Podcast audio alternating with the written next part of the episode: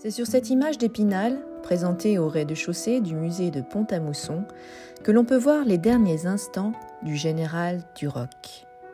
Il a donné son nom à la place principale de la ville, et pour tout un chacun, il est un personnage célèbre. Mais il fut avant tout, en plus de ses nombreuses distinctions, maréchal du palais, duc de Frioul, l'ami intime de Napoléon.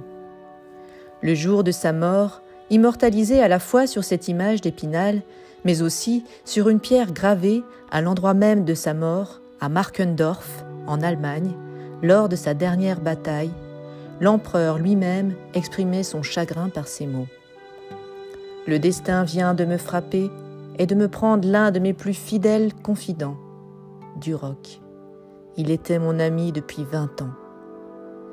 Fidèle jusqu'à la mort, le corps de Duroc repose à l'entrée du tombeau de Napoléon aux Invalides à Paris, mais son cœur est resté là où il est né, dans le cimetière de Pont-à-Mousson.